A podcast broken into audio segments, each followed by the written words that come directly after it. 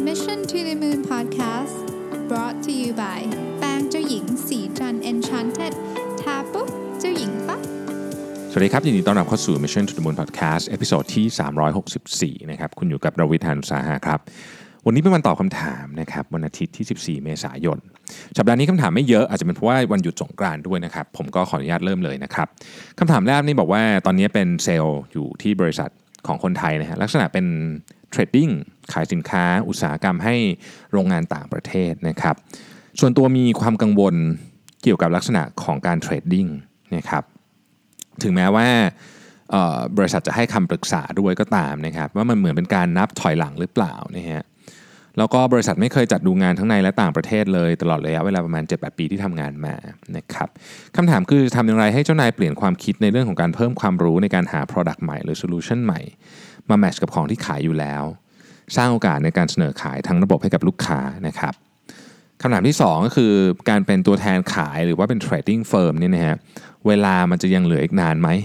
นี่ฮะอันนี้ก็คงหมายถึงว่าเดี๋ยวมันจะเกิด disruption ของ trading firm หรือเปล่านะครับคำที่ 3 คือตอนนี้มีบริษัทต่างชาติที่เป็นเจ้าของแบรนด์ที่เป็นอันดับหนึ่งของอุตสาหกรรมนี้นะครับมาตั้งออฟฟิศที่ประเทศไทย ถ้าหากเจ้านายไม่มีนโยบายดูงานหรือ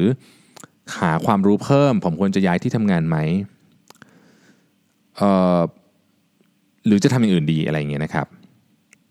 โอเคมีมีดีเทลมาค่อนข้างเยอะแต่ว่าผมขออนุญาตไม่อ่านแล้วกันนะเพราะว่าเดี๋ยวเดี๋ยวจะรู้ว่าใครถามมานะครับ เดี๋ยวจะเดี๋ยวจะเดี๋ยวจะมีปัญหากับเจ้านายเนาะโอเคนะครับก็เป็นอุตสาหกรรมก็เป็น product ที่ใช้ในอุตสาหกรรมแหละนะครับ ก็ต้องบอกงี้ว่า ดูแล้วเนี่ยคุณเป็นคนที่มีความอยากจะหาความรู้เพิ่มเติมนะครับอยากจะเจริญเติบโตไป เพราะฉะนั้นถ้าเกิดว่าคุยกับเจ้านายแล้ว คือลองไปคุยก่อนนะครับ ว่าแบบเออเนี่ยบอกตรงๆเลยว่าแบบอยากหาความรู้เพิ่มเติม ขออนุญาตไปเรียนนู่นเรียนนี่หรือว่าไปดูดูงานได้ไหมอะไรเงี้ยถ้ารู้สึกว่าเจ้านายปฏิเสธแบบปิดประตูเลยเนี่ยนะครับก็แปลว่าที่นี่ไม่ใช่ learning organization ซึ่งไม่ได้มีอะไรผิดนะคอนเทนต์อีกครั้งนึงไม่ได้มีอะไรผิดนะครับ แต่ว่ามันไม่เหมาะกับคุณนั้นเอง ถ้าเกิดคุณมีความเป็นคนที่อยากจะเรียนรู้อะไรใหม่เพิ่มเติมตลอดเวลากระหายอยากจะเรียนรู้ว่างั้นเถอะนะครับ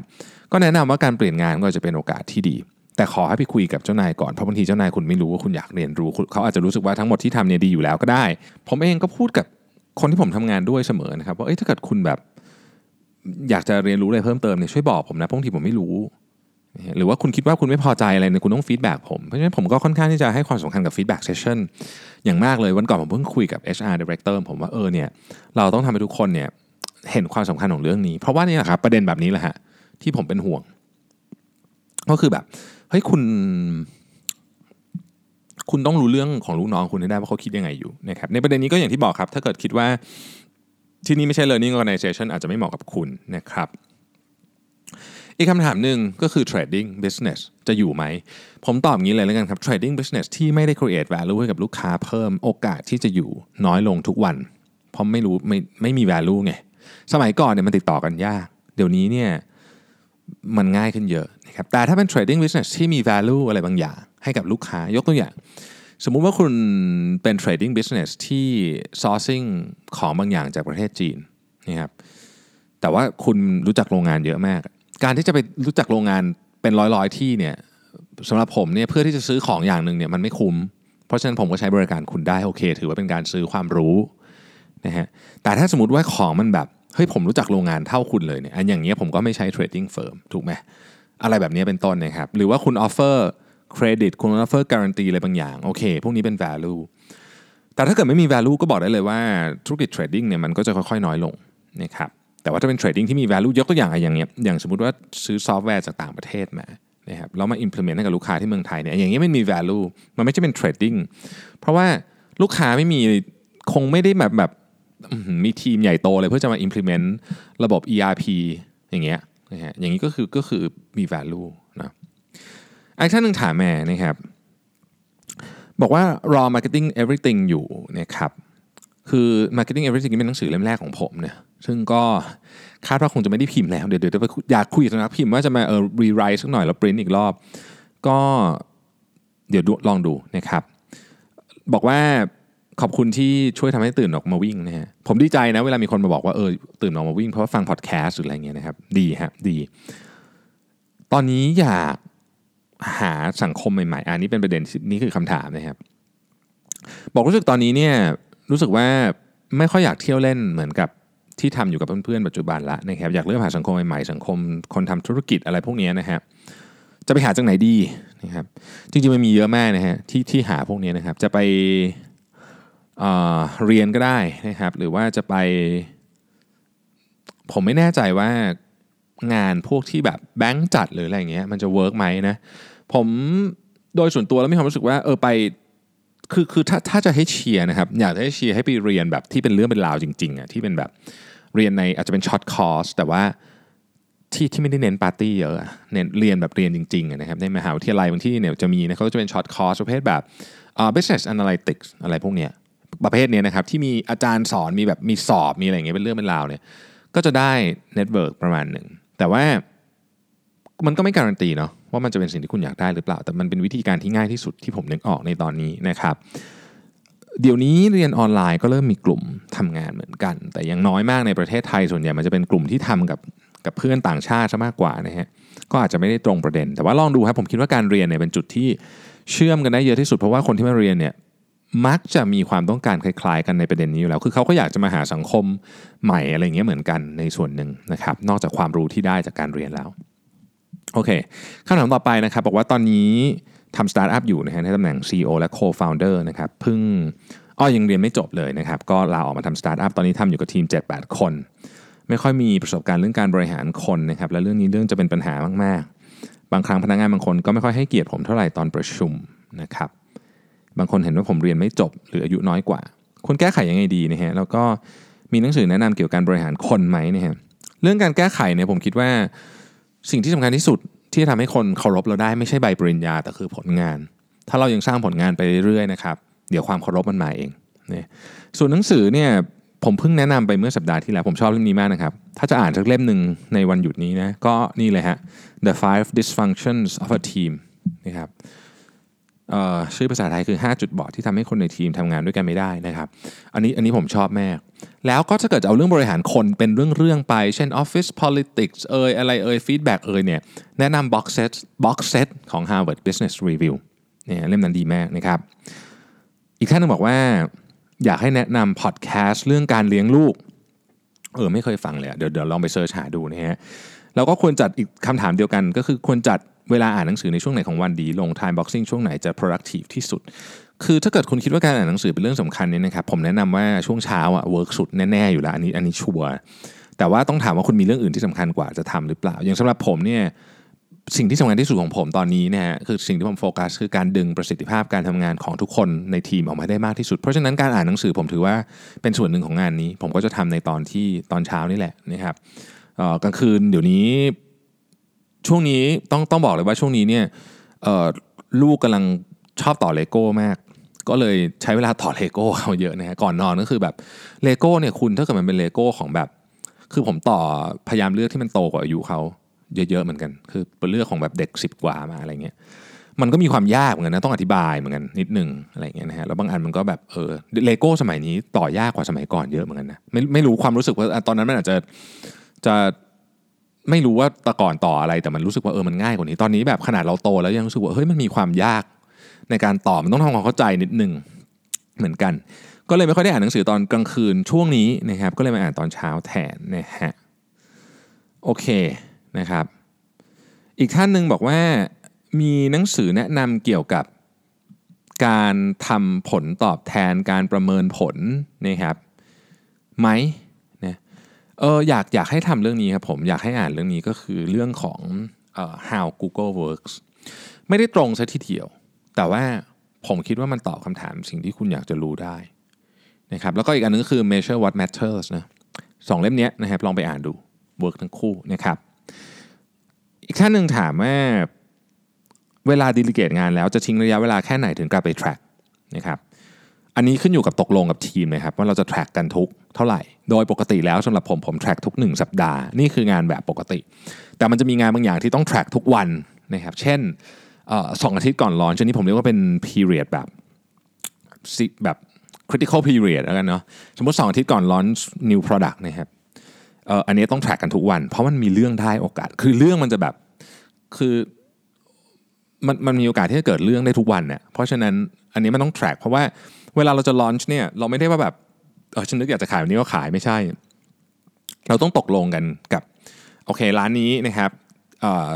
retail group นี้เนี่ยจะออกวันนี้ retail group นี้จะออกวันนี้ซัพพลายเออร์คนนี้จะได้วันนี้ซัพพลายเออร์อย่างเงี้ยนึกออกไหมฮะคือคือแต่ละคนเนี่ยจะต้องมีแบบคือทุกอย่างมันเป็นแบบต่อเนื่องกันไปหมดอะเพราะฉะนั้นมันต้องอัปเดตกันแบบเดลี่เลยนะครับซึ่งมันแล้วแต่ประเภทของงานผมบอกอย่างนี้แล้วกันแต่ว่า ในการ tracking ของงานยุคนี้เนี่ยไม่ควรจะ track อะไรยาวเกิน 1 สัปดาห์สำหรับความคิดเห็นของผมนะครับนอกจากเรื่องที่มันเปลี่ยนแปลงน้อยมากๆจริง เช่นแบบเรื่องของมาตรการความปลอดภัยอะไรอย่างเงี้ยนะสมมตินะอันนี้มันอาจจะไม่ได้แบบเปลี่ยนตลอดแต่ว่าเรื่องส่วนใหญ่นะครับหสัปดาห์นี้ถือว่าค่อนข้างนานแล้วนะนะอีกคำถามนึงคือ OKR เนี่ยควรจะต้องเซตเวลาไหม OKR ก็ต้องเซตเวลาครับ คือคือมันต้องมีจุดจบ ว่าจะทำเสร็จเมื่อไหร่นะฮะ จะทำเสร็จมันต้องต้องมีเวลาฮะคือมันต้อง time bound อันนี้อันนี้ต้องต้องมีเลยนะครับคำถามต่อไปนะครับ ผลิตภัณฑ์ซอฟต์แวร์ทั้งหมดจะเป็นแพลตฟอร์มหรือไม่นะฮะดูยังไงว่าซอฟต์แวร์ไหนเป็นเป็นไพ p e l i n e เป็นแพลตฟอร์มไม่ไม่ฮะไม่ไม่ทุกอย่างเป็นแพลตฟอร์มเอ่อมีซอฟต์แวร์มีเยอะมากนะครับมีมีของเต็มไปหมดเลยซอฟต์แวร์ as a service อะไรเต็มไปหมดเอ่อเอาเอาแพลตฟอร์มใช่ไหมแพลตฟอร์มคือยกตัวอย่างอะไรดีอะ Facebook เนี่ยเป็นแพลตฟอร์มนะง่ายดีครับแพลตฟอร์มจะมีลักษณะเป็นแบบนั้นนะฮะก็มันจะต้องมีเหมือนกับที่ให้คนไป contribute อะไรได้อะคือแพลตฟอร์มเนาะถ้าผมเข้าใจผิดต้องขออนุญาตท่านที่รู้มากกว่าผมช่วยมาเล่าให้ฟังด้วยจริงๆคำถามนี้ คุณแม็กตอบอาจจะมันกว่านี้ เดี๋ยวไปถามคุณแม็กดีกว่านะครับเรื่องที่สองอยากให้เล่าประสบการณ์ตอนไปเรียนที่อเมริกาหน่อยตอนแรกต้องปรับตัวเยอะไหมนะครับอืม ต้องปรับตัวเยอะเหมือนกัน แต่ว่าต้องปรับตัวความเหงา คือเมืองที่ผมไปอยู่เนี่ยมันเป็นเมืองที่สมัยก่อนนะผมไปอยู่เมืองชื่อ Nashville ตอนผมไปอยู่เนี่ยคือปี 2001 2002 ประมาณนั้นน่ะซึ่งมันไม่เหมือน Nashville วันนี้ Nashville ก็ไม่ใช่เมืองเล็กอะตรงนี้ มันก็เป็นเมืองใหญ่เหมือนกันแต่ว่าตอนนั้นมันมันไม่เหมือนตอนนี้ฮะคือตอนนี้เนี่ยคนไปรุ่นหลังๆ ผมนี่บอกโอ้ยสบายนะครับแต่ว่าเมืองไอตอนที่ผมไปเนี่ยมันค่อนข้างแบบ เงียบเออไม่เงียบแล้วก็ไม่ค่อยมีคนไทยไม่ค่อยมีคนเอเชียเลยดีกว่าต้องใช้คำนี้นะครับ แล้วก็เนื่องจากมันอยู่ทางใต้มันก็จะมีฟิลของความแบบเขาจะพูดสำเนียงแบบใต้นิดนึงนะฮะ มีความฟังยากแรกๆรู้สึกแบบเฮ้ยฟังยากเหมือนกันแต่ว่าดูไปแป๊บนึงก็ชินนะครับ ก็ต้องปรับตัวประมาณนี้ต้องหาเพื่อน ผมพยายามจะไม่อยู่คนไทยเยอะไม่ไม่ใช่ว่ารังเกียจหรืออะไรเพียงแต่ว่า รู้สึกว่าเออไหนๆก็ไปแล้วก็พยายามจะอยู่กับเพื่อนฝรั่งเพื่อนสนิทที่สุดของผมนี่เป็นคนฮอนดูรัสนะครับ เออก็อยู่ไอ้นี่ตลอดนะมันตัวใหญ่มากก็ตัวใหญ่กว่าผมแบบคืบหนึ่งอะแล้วมันก็ชอบพาผมไปงานปาร์ตี้บ้านฝรั่งอะไรแบบนี้แล้วก็จะดูแลปกป้องมาผมเป็นเอเชียหัวดำคนเดียวนะฮะคนอื่นเขาเป็นแบบฝรั่งหมดคือฮอนดูรัสเขาก็มีความเป็นแบบฝรั่งอะเนาะก็เขาเป็นแบบดูแบบเป็นฝรั่งอะก็อยู่แบบนี้นะฮะก็แฮงเอาท์กันเออก็สนุกดีสนุกดีนะครับ ต้องต้องปรับตัวหลายเรื่องเหมือนกัน เช่นแบบ บางทีเราจะงงๆในเรื่องของการ เอาอย่างเรื่องเรื่องเรื่องเรื่องแรกเลยเนี่ยคือตอนที่เคยตอนที่ขับรถแล้วโดนตำรวจจับครั้งแรก เพราะว่า speeding คือเขาให้วิ่งในเมืองอะสามสิบห้าไมล์ใช่ไหมผมอาจจะวิ่งสักสี่สิบอะไรเงี้ยแต่คือมัน strict มากไงที่เนี่ยนะฮะแล้วก็ต้องไปขึ้นศาลขึ้นศาลก็คงไม่เคยไม่เคยขึ้นศาลไปแล้วงงๆแล้วก็แบบต้องไปเรียนโรงเรียนขับรถเป็นเป็นบทลงโทษนะครับ อะไรอย่างเงี้ย คือมันก็มีเรื่องที่แบบสนุกสนุกเฮฮาขำขันเพื่อนโดนปล้น อันนี้ไม่ขำแต่ว่าก็มีต้องไปแจ้งตำรวจอะไร คือมันมีเรื่องแบบที่เรานึกไม่ถึงว่าจะมีเกิดขึ้นอะไรอย่างเงี้ยนะฮะแบบเยอะๆเหมือนกันนะครับทำแบบทำไฟล์ลามดังอะไรอย่างเงี้ยนะฮะโดนเสียค่าปรับอะไรอย่างเงี้ยอันเนี้ยเป็นเหตุการณ์ที่เกิดขึ้นในช่วงแรกไม่ต้องพูดถึงเรื่องเรียน ซึ่งซึ่งซึ่งก็เป็นเรื่องที่ต้องปรับตัวอยู่แล้ว เพราะว่ามันไม่ใช่ภาษาพ่อแม่ของเรานะเราก็อาจจะไม่ได้แบบบางทีเราก็จะแบบ ไม่ค่อยกล้ายกมือถามเพราะด้วยความที่เราแบบ ไม่ได้ถูกเทรนมาให้ถามตลอดเวลาอะไรเงี้ยแต่หลังๆก็เรียนรู้ว่าเฮ้ยถ้าไม่เข้าใจเลยต้องถามไม่งั้นจะสวยนะครับอะนี่เล่าเรื่องตัวเองไปซะเยอะ ก็เลยอยากขอคำแนะนำเรื่องการปรับตัวนะครับอะเหมือนผมเลยเรียนภาคไทยมาตลอดนะครับปตรีเพิ่งมาเรียนปโทที่ต่างประเทศเทอมแรกรู้สึกภาษาเป็นปัญหาในการเรียนมาก ตอนนี้ฟังอาจารย์บรรยายไม่ทันแม้อ่านเนื้อหาไปก่อนแล้ว ต้องอัดเสียงและถอดเทป ซึ่งเสียเวลานะครับ กรณีเรียนที่ต่างประเทศมหาลัยค่อนข้างคาดหวังให้เตรียมตัวก่อนเรียนเยอะมากให้ reading list ก่อน50ถึง100 หน้าก่อนเข้าฟังเลคเชอร์หนึ่งครั้งรู้สึกอ่านไม่ทันอ่านช้าอ่านไม่รู้เรื่องทำยังไงให้อ่านเปเปอร์ภาษาอังกฤษได้เร็วขึ้นนะครับอยากทราบเทคนิคการเตรียมตัวสอบ เทคนิคการทำข้อสอบแบบบรรยาย ตอนนี้ที่ฉันอ่านและสรุปเป็นภาษาไทย กลัวตอนสอบเขียนเป็นภาษาอังกฤษไม่ทัน และที่นี้ไม่มีข้อสอบเก่าให้ฝึกเลยจะเตรียมตัวไงดีนะครับโอเค คือปัญหาที่ผมเรียนเมื่อกี้เนาะว่า มันเป็นปัญหาเรื่องภาษาเนี่ยมันเป็นธรรมชาติอยู่แล้วเพราะมันไม่ใช่ภาษาพ่อแม่เราเนาะต่อให้เราซ้อมมาจากเมืองไทยเท่าไหร่นี่นะครับเอ่อมันก็จะยังไม่ค่อยลื่น smooth เท่าไหร่แต่สิ่งหนึ่งนะเอางี้ก่อนมันมีหลายวิธี สิ่งหนึ่งที่ผมอยากให้เชื่อเลยนะครับ ภาษาอังกฤษเนี่ยมันมันมีความภาษาต่างประเทศแหละไม่ใช่เฉพาะภาษาอังกฤษ พอคุณเริ่มใช้มันเยอะๆครับ คุณจะเริ่มใช้มันคล่อง เพราะฉะนั้นผมแนะนำนะครับว่า เขียนเป็นภาษาไทยเนี่ยไม่อยากให้ทำแบบนั้น อยากให้เขียนเป็นภาษาอังกฤษมากกว่า ใช้เวลาอยู่กับเพื่อนฝรั่งเยอะๆอืมอย่างที่มหาลัยผมตอนเรียนอะมันจะมีเขาเรียกว่าคล้ายๆกับเป็นเค้กปาร์ตี้อะก็คือคือเขามหาลัยเขาจะเอาเบียร์มามาให้กินตอนเย็นพฤหัสเพราะเราเรียนถึงพฤหัสนะครับผมพอผมพยายามไป แม้ว่ามันจะฝืดๆนิดหน่อยอะเพราะว่าแบบเราก็ไม่รู้จักใครอะไรอย่างเงี้ยแต่ผมพยายามไป เพราะว่าผมอยากไปคุยกับฝรั่งนะครับแล้วก็คือ พอเราเริ่มใช้ภาษาเยอะครับ จากจากเกินใช้แบบอย่างเงี้ย informal ไปก่อนนะคือเหมือนกับว่าเราอยู่ที่นั่นอยู่แล้วอะฮะเรามีโอกาสใช้ภาษาตลอดเวลาเนาะใช้แบบอย่างเงี้ยคือ informal คือไปคุยเรื่องไปกินข้าวไปคุยกับเขาก่อนเนี่ยสักพักหนึ่งครับเราจะเริ่มฟังภาษาที่พูดในห้องเรียนดีขึ้น อย่างเร็วมากด้วย ถ้าอยู่ที่ต่างประเทศอยู่แล้วนะฮะผมว่าอันนี้เป็นวิธีการที่ง่ายที่สุด คือไม่ต้องมาแบบโอเค ถ้าเกิดคุณมีเวลาคุณจะมาฟังเพิ่มทักษะการเรียนภาษาก็ดี แต่ว่าสิ่งที่เป็นปัญหาของคุณตอนนี้มันไม่ใช่เรื่องแกรมมาไม่ใช่เรื่องอะไรคุณไม่ได้จะสอบโทเฟลคุณต้องการสอบในห้อง คุณต้องการอ่านหนังสือให้เร็ว เพราะฉะนั้นผมคิดว่าการใช้เวลาอยู่กับ native speaker อะมีประโยชน์มาก ๆ คุณอยู่ต่างประเทศอยู่แล้วฮะใช้เวลาให้ดีที่สุดเลย อยู่กับฝรั่งให้เยอะ ไปหากิจกรรมทำกับเขาให้ได้นะครับตอนแรกๆอะเราจะกลัวๆนิดหน่อย เพราะว่าถ้าเกิดว่าเราอยู่ประเทศไทยมาตลอดนะครับคือวัฒนธรรมมันไม่เหมือนกันนะแต่โชคดีอยู่อย่างหนึ่งก็คือฝรั่งที่เรียนปอโทเนี่ยไอ้เรื่องบูลลี่เรื่องอะไรเนี่ยมัน ผมไม่เคยเจอนะผมคิดว่ามันมีน้อยแล้ว ถ้าเกิดอยู่ปอตรีอาจจะมีนิดหน่อยแต่ว่าปอโทครับไม่มีแล้วเพราะว่าส่วนใหญ่เขาโตทำงานมีครอบครัวกันหมดแล้ว ฝรั่งที่มาเรียนผมไม่แน่ใจว่าเรียน MBA หรือเปล่าแต่ว่า ฝรั่งที่มาเรียน MBA ส่วนใหญ่ทำงานมา 5-6 ปี 7-8 ปี 10 ปีก็มีอะไรเงี้ยส่วนใหญ่ก็มีครอบครัวแต่งงานมีลูกกันหมดแล้วเขาก็ไม่มีใครมาบูลลี่อะไรเราเขาค่อนข้างจะไนิสกับเรามากด้วยซ้ำเพราะฉะนั้นเหมือนเดิมฮะใช้เวลากับกับเพื่อนฝรั่งอะเยอะ แล้วภาษาคุณจะดีขึ้นแบบออโต้นี่เป็นนี่เป็นทางลัดที่ดีที่สุดสำหรับคนที่อยู่ต่างประเทศอยู่แล้วนะครับอย่ารวมตัวอยู่กับคนไทย ไม่ใช่ว่าคนไทยไม่ดีนะฮะแต่ว่าเราไปที่นั่นเรามีเวลาจำกัด เพราะฉะนั้นเราต้องเอาให้ได้มากที่สุดนะครับหนังสือเกี่ยวกับเรื่องของการพัฒนาเรื่อง manufacturing performance อันนี้เป็นอีกคำถามหนึ่งนะครับ อยากได้หนังสือแนวบริหารนะครับแนะอยากมีแนวแนะนำไหม นั่งผมผมอาจจะไม่ใช่ผู้เชี่ยวชาญด้านนี้นะ เพราะว่าผมเองไม่ได้ดูสาย manufacturing นะฮะคือคือที่ที่สีจันเนี่ยเรามีอีกท่านหนึ่งที่ดูเรื่อง manufacturing แต่ว่า หนังสือที่ผมอ่านเรื่อง manufacturing ก็ผมชอบแล้วกันอย่างนี้นะฮะมีอยู่ตระกูลเดียวเลยครับ คือตระกูลของ Toyota ไอ้พวกกลุ่มโตโยต้าทั้งหลายนะฮะมันจะมีโอ้โหเต็มไปหมดเลยนะของโตโยต้านะฮะวิธีการคิดด้วยกระดาษแผ่นเดียวอะไรพวกนั้นนะผมชอบมากเลยอะ่ะผมรู้สึกว่าแบบมัน มันเข้าใจง่าย และที่สำคัญที่สุดคือเขาคิดวิธีอธิบายให้กับคนทั้งหมด แล้วว่ามันต้องอธิบายต่ออยังไง เพราะฉะนั้นไอ้เล่มของโตโยต้าทั้งหลายนะฮะผมแนะนำทุกเล่มเลย อีกท่านนึงบอกว่าอยากพัฒนาศักยภาพตัวเอง วิธีคิดแล้วก็เพิ่มให้ตัวเองทอปัจจุบันทำงานมา 5 ปี 5 เดือน อยากรู้สึกพัฒนามากกว่านี้นะครับ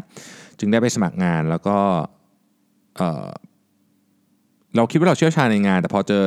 สิ่งที่ถูกถามกลับไม่กล้าแสดงถึงศักยภาพใด ๆ เลย สิ่งหนึ่งที่รู้ว่าตัวเองไม่โอเค คือภาษาอังกฤษและรู้สึกแย่กับตัวเองมาตลอดนะครับว่ามีประสบการณ์ตั้ง 5 ปี พอมีการ present กลับ present ได้ไม่ดีเท่าที่ควรนี่จึงขอสอบถามว่าการมีประสบการณ์อย่างเดียวมันไม่พอสำหรับการก้าวหน้า ใช่ไหมนะครับเราจะเป็นต้องมีอย่างอื่นอีกไหม และควรรับมืออย่างไร หรือควรเตรียมใจอย่างไรนะครับ เนื่องจากเฟลจากการสัมภาษณ์นี้จริง ๆ คือการสัมภาษณ์เนี่ยมันก็คล้ายๆการสอบอะ นะครับ คือมันเป็นเหมือนกับ คือคือเวลาเราสอบอะผมยกตัวอย่างให้เห็นภาพชัดๆ ตอนผมสอบ entrance นะฮะเด็กๆ น้องๆ สมัยนี้อาจจะงงว่า entrance คืออะไร ตอนผมสอบ entrance เนี่ยเข้ามหาวิทยาลัยเนี่ยคือ one shot เลยนะ คือคุณจะเรียนเก่งแค่ไหนมาก็ไม่รู้แหละ แต่ว่าเรามาทำข้อสอบพร้อมกันหมด ในวันนั้นผมสอบทั้งหมดอาจจะสามสี่วันไม่รู้จำไม่ได้ละ แต่ว่าถ้าสมมติว่าคุณโขเก่งสุดๆเลยนะแต่วันนั้นคุณดันนอนไม่หลับหรือคุณดันท้องเสียไม่รู้อะไม่มีใครสนใจ เพราะว่าคุณมีโอกาสครั้งเดียว ก็รอปีต่อไป ลักษณะการสัมภาษณ์งานก็คล้ายๆ แบบนี้ อาจจะไม่ถึงขนาดนี้ แต่ก็คล้าย ๆ แบบนี้ คือโอเคโอเคละมันอาจจะมีคนที่ประสบการณ์เหมือนคุณนะฮะแล้วเขาก็เลือกสองระหว่างคุณสองคนเนี่ยคนหนึ่ง present ดีคนหนึ่ง present ไม่ดีเขาก็เลือกคน present ดีมันก็ไม่มันก็ธรรมดา เพราะอาจจะเป็นเพราะอีกคนหนึ่งเตรียมตัวมาดีกว่าหรือเปล่าก็ไม่รู้ นะครับเพราะฉะนั้นของพวกนี้ต้องฝึกฮะถามว่ามีประสบการณ์อย่างเดียว ไม่พอในการก้าวหน้าในอาชีพการงานใช่ไหมตอบเลยว่าใช่ ประสบการณ์การทำงานเพียงอย่างเดียว ก็เป็น part หนึ่งแต่มันต้องมีอย่างอื่นอีกเยอะมากเลยนะครับเพราะว่าทุกคนทำงานไปก็ถือว่าตัวเองมีประสบการณ์ใช่ไหมแต่ประสบการณ์ของคุณ 5 ปีไม่เท่ากับ 5 ปีของคนอื่นนะอาจจะเยอะอาจจะน้อยกว่าไม่รู้นะครับประสบการณ์การทำงานประเภทหนึ่งที่ไม่ควรมีคือประสบการณ์การทำงาน 1 ปี 5 ครั้ง นึกออกไหมคือทำซ้ำๆๆกัน แต่ถ้าเกิดโอเค 5 ปีนี้เราได้พัฒนา skill ตลอดแบบนี้ดี แต่ก็ยังไม่พออีก เราก็ต้องเล่าคนอื่นฟังได้ด้วยว่าสิ่งที่เราทำมันมีอะไร เพราะว่ามนุษย์ต้องสื่อสารเราเป็นสัตว์สังคมไม่มีไม่ไม่เราจะหวัง expect ว่าให้ interview committee อ่านเรซูเม่แล้วเขาเห็นเราอย่างทะลุปูโปร่งก็คงไม่ใช่ถูกไหมฮะ ดังนั้นเนี่ยเราก็ต้องฝึก present ไปด้วย ถ้าภาษาอังกฤษเป็นปัญหาก็ต้องปรับปรุงต้องพัฒนาครับผม ผมผมแนะนำนะสำหรับนี่นี่ตอบวิธีการพัฒนาภาษาอังกฤษ แต่ว่าไม่เหมือนกับคำตอบเมื่อกี้ท่านนั้นอยู่ต่างประเทศอยู่แล้ว อันนี้อยู่เมืองไทย อยู่เมืองไทยเนี่ยอันหนึ่งที่ที่ work มากคือ หาโอกาสพูดกับฝรั่ง แต่ถ้าเกิดมันไม่ได้จริงครับลองฟังพวกพอดแคสต์ที่เป็นภาษาอังกฤษอะนี่ work ดี โอเค อยากถาม คุณรวิทย์เรื่องความเข้มงวดทางในแง่การทำงานและการใช้ชีวิต ตรงไหนคุณเข้มงวดตรงไหนควรยืดหยุ่นผ่อนปลนนะครับเอาเอาว่าเข้มงวดกับตัวเองหรือคนอื่นก่อนดีกว่า มันมีคำสอนคำหนึ่งที่เขาบอกว่าจงเข้มงวดกับตัวเอง แต่ผ่อนปลนกับคนอื่น อันนี้ผมว่าจริงนะคืออย่าไปซีเรียสมากกับคนรอบๆข้างเราแต่ตัวเราเองเราต้องซีเรียสนะครับในแง่การทำงานและการใช้ชีวิตอย่างไงคนเข้มงวดอย่างไงควรผ่อนปลนนะเอ่อถ้าคุณควรเข้มงวดกับสิ่งที่คุณตั้งใจจะจะทำให้ได้จริงอย่างของผมเนี่ย สิ่งที่ผมเข้มงวดมากๆ ก็คือเรื่องที่เกี่ยวข้องกับงาน เพราะผมผมคือมันเป็นความฝันของทั้งชีวิตผมผมต้องทำงานให้ได้ดี อันนี้อันนี้ผมเข้มงวด เรื่องของการวิ่งนะเพราะผมมีเป้าหมายต้องไปวิ่งต่ำกว่า4ชั่วโมงอะไรเงี้ยอันนั้นก็ต้องเข้มงวด แต่บางอย่างที่แบบพอจะผ่อนปลนได้นะครับอย่างเรื่องอ่านหนังสือเงี้ยสมมติโอเคอ่านหนังสือก็เป็นสิ่งที่ผมอยากทำแต่ว่าเออบางวันถ้าเกิดมันไม่ไหวจริงๆอะก็พักผ่อนก็ได้อะไรเงี้ยนะครับ เรื่องที่พยายามเข้มงวดตัวเองมากขึ้นปีนี้ก็คือเรื่องของการใช้เวลากับลูก ซึ่งอันนี้รู้สึกว่าเออทุกวันมันมันผ่านไปมีความหมายเพราะฉะนั้นพยายามใช้เวลาเขาให้ได้มากที่สุด อันนี้ก็พยายามเข้มงวด มันขึ้นอยู่กับว่าเราเห็นอะไรสำคัญนะฮะเราก็ต้องเข้มงวดกับเรื่องนั้น อะไรที่เรารู้สึกว่ามันสำคัญน้อยลงมา priority น้อยลงมา ก็ไม่ต้องเข้มงวดกับมันมากอ่าอย่างยกตัวอย่างการควบคุมน้ำหนักเนี้ยคือถามว่าผมพยายามจะไม่กินขนมไหมใช่ แต่ว่าผมก็ไม่ได้ซีเรียสมาก ถ้าเกิดวันไหนมันแบบเครียดจริงก็กินหน่อยอะไรอย่างเงี้ยนะฮะแต่บางคนเขาอาจจะไม่ได้เลยก็ได้นะ เพราะว่าเขาซีเรียสมาก เรื่องน้ำหนักเรื่องหุ่นอะไรเงี้ยผมก็ประมาณหนึ่งอะซีเรียสประมาณหนึ่งแต่ไม่ได้เยอะมากนะฮะแนะนำอย่างนี้ผมมีความรู้สึกว่าคนเราเนี่ยไม่สามารถที่จะเข้มงวดได้เกินประมาณสักสามเรื่องในชีวิต ลองเลือก 3 เรื่องที่สำคัญที่สุดมาแล้วเอาแค่นั้นก่อน ถ้าเกิดคุณเพิ่มเรื่องที่ 4 ไหวค่อยเพิ่ม แต่ถ้าเกิดไม่ไหวเลยจริงเรื่องมาหนึ่งเรื่องก่อนนี่ฮะทำให้มันได้ก่อนแล้วก็ค่อยๆ เพิ่มไปทีละนิดนะครับ อีกท่านหนึ่งถามเรื่อง IF อะตอนนี้ทำ16 8 นะครับซ้อมวิ่งเพื่อไปมาราธอนปลายปีมีทั้ง Tempo Interval Long Run นะครับสลับกับ Strength Training นะครับลองรันก็ทำ20 บวกก็คือ 20 กิโลในวันลองรันนะ ถ้าทำ IF กับซ้อมวิ่งทำได้ไม่มีปัญหานะครับคำถามคืออยากเพิ่มน้ำหนักจาก 54 เป็น 60 นะครับ โดยไม่ลดการวิ่งหรือ IF เป็นไปได้ไหม โอ้ เพิ่มน้ำหนักนี่ ไม่แน่ใจว่าทำ IF จะจะทำให้เพิ่มน้ำหนักได้หรือเปล่า คือ ต้องต้องเรียนตรงว่าผมไม่เคยมีปัญหาการเพิ่มน้ำหนัก เพราะฉะนั้นอันนี้อาจจะผมอาจจะตอบคำถามไม่ได้เท่าไหร่นะครับ อาจจะต้องลองไปเสิร์ชหาข้อมูลดูนะเรื่องการเพิ่มน้ำหนักนะครับ แต่ว่าถ้าจะวิ่งเนี่ยนะ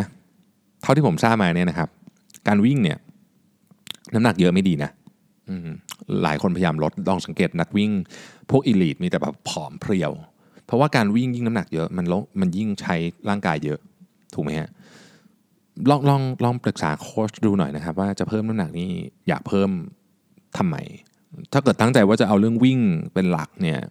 ผมไม่แน่ใจว่าน้ำหนักเบาๆนี่ก็น่าจะดีอยู่แล้วนะนะครับอะคำถามสุดท้ายครับ ปัจจุบันกำลังจะย้ายงาน แต่ที่ทำงานรังที่ทำงานเก่าไว้รังไว้ด้วยเงินก้อนหนึ่ง โดยมีข้อแม้ว่าต้องทำงานต่อครบปี แม้ว่าเงินก้อนนี้พอเฉลี่ยแล้วจะได้เยอะกว่าเงินเดือนที่ทำงานใหม่ แต่ด้านเนื้อหางานที่ใหม่น่าสนใจกว่านะครับ แต่ก็ยังลังเล ว่าที่เก่าสภาวะแวดล้อมดีมากควรตัดสินใจยังไงดี ก็ต้องบอกกับเจ้านายตรงๆครับว่าที่ใหม่เขามีอะไรดีมากกว่า เช่นงานน่าสนใจกว่า แล้วถ้าเกิดคุณรู้สึกว่าเจ้านายคุณออฟเฟอร์ได้ใกล้เคียงกัน ก็ก็ลองพิจารณาใหม่ แต่ถ้ารู้สึกว่าโอ้โหเฮ้ยมันแตกต่างมากเลยคืองานใหม่นี่มันน่าสนใจชนิดที่แบบ ฉันไม่สนใจเลยว่าเงินจะเป็นยังไงเนี่ยก็ก็แนะนำให้ย้าย อืม แต่ว่าเหมือนทุกคำตอบทุกคำถามสำหรับคนที่ปัญหาเรื่องงาน ผมแนะนำให้ไปคุยกับเจ้านายคุณก่อนครับ เพราะว่าหลายครั้งอะมันปัญหามันเกิดขึ้นเพราะไม่ได้สื่อสารกัน หรือความต้องการมันไม่ได้ถูกส่งขึ้นไปเพราะมันไม่ได้สื่อสารกัน เท่านั้นเอง ไม่ได้มีอะไรซับซ้อนไปมากกว่านั้นเลย แล้วมันเป็นของที่น่าเสียดายมาก ถ้าเกิดว่าเราจะต้องย้ายงานเพียงเพราะว่าเราไม่เคยคุยกับเจ้านายเราเลยว่า สิ่งที่เราอยากได้จริง ๆ คืออะไรนะครับเอาล่ะคำถามก็ครบถ้วนสมบูรณ์นะครับ วันนี้เป็นวันที่ วันนี้เรา EP เท่าไหร่นะ364 นะครับ เป็น EP ก่อนสุดท้าย ก่อนสุดท้าย วันพรุ่งนี้จะเป็น EP 365 นะครับ ไม่อยากให้พลาด EP 365 จริง ๆ คือไม่ได้มีอะไรหรอกเพียงแต่ว่า ผมอยากจะเล่าให้ฟังว่า ตลอดระยะเวลา 1 ปีที่เราเดินทางมาด้วยกันสำหรับการทำ podcast Mission to the Moon เนี่ย เราเรานี่หมายถึงผมและผู้ฟังเนี่ยนะฮะ เราได้แลกเปลี่ยนอะไรกันบ้าง นะครับผมได้เรียนรู้อะไรบ้าง แล้วก็แล้วก็ทำไมถึงทำทุกวันมาจนถึงวันนี้นะครับขอให้ติดตามด้วยนะครับพรุ่งนี้สำหรับแฟนๆ Mission to the Moon ไม่ว่าจะอยู่ที่ไหนก็ตาม อยากให้ลองเปิดฟังดูนะครับ แล้วก็ขอให้ทุกท่านมีความสุขกับวันสงกรานต์นะฮะใครเดินทางท่องเที่ยวอยู่ตอนนี้ ขอให้ท่องเที่ยวด้วยความสนุกสนานนะครับ ปลอดภัยดูแลตัวเองด้วยนะครับ ถ้าใครอยู่ต่างประเทศ ก็อย่าลืมว่า ตอนนี้ก็ในหลายประเทศก็มีมีบางอิชชูที่เกี่ยวข้องเรื่องความปลอดภัยนะฮะเที่ยวให้สนุกนะครับ แต่ก็อย่าลืมดูแลความปลอดภัยด้วยนะครับ ใครที่เดินทางกลับบ้านนะครับ ก็ขอให้ใช้เวลากับครอบครัวอย่างเต็มที่นะครับ มีความสุขในวันสงกรานต์มาก ๆนะครับ สวัสดีปีใหม่ไทยของเรานะครับแล้วเราพบกันใหม่วันพรุ่งนี้ สวัสดีครับสัสิเพราะความสดใสมีได้ทุกวัน